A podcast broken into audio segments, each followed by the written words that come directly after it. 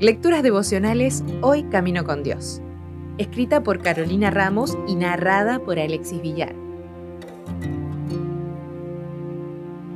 Hoy es 23 de febrero. En Jesucristo, mártir de paz.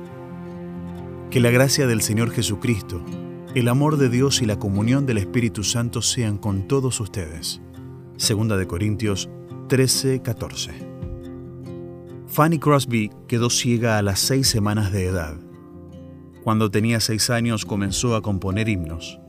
Se inscribió como alumna en el Instituto para Ciegos a los 15 años y a los 22 ya formaba parte del personal de ese lugar. Amaba la literatura y compuso más de 8.000 himnos basada en la inspiración de su fe.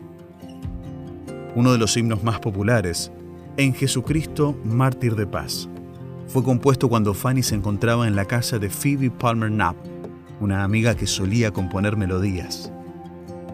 En dicha ocasión Phoebe comenzó a probar el piano de la casa y tocó una melodía a la que inmediata y simultáneamente Fanny comenzó a ponerle letra. De allí nació el himno.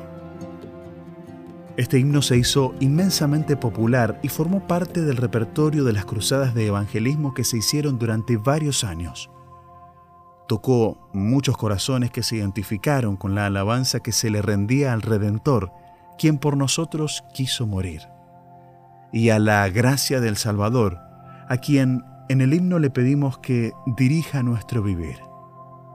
Incluso muchos pastores titularon sus sermones con fragmentos de la letra del himno. Y es que Fanny solía escribir una poesía hermosa y relacionada con las creencias del cristianismo. Gracias a su extensa composición musical, Fanny se hizo muy conocida y llegó a relacionarse con varios presidentes estadounidenses y hasta llegó a influir en la vida espiritual de ellos.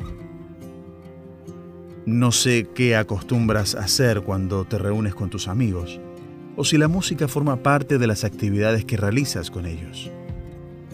Poco nos damos cuenta de la importancia de pasar nuestros ratos de ocio en la compañía de personas que nos acerquen a Dios y que comparten nuestros pasatiempos para glorificar su nombre. Pídele a Dios que te ayude a tener buenos amigos y a usar de forma creativa tus talentos en compañía de ellos hoy. Averigua qué proyectos tiene la Iglesia a nivel mundial y local para la inclusión de personas no videntes. Involúcrate en algún ministerio y busca historias de personas inspiradoras que hayan usado esta carencia como su mayor fortaleza. Están mucho más cerca de lo que te imaginas.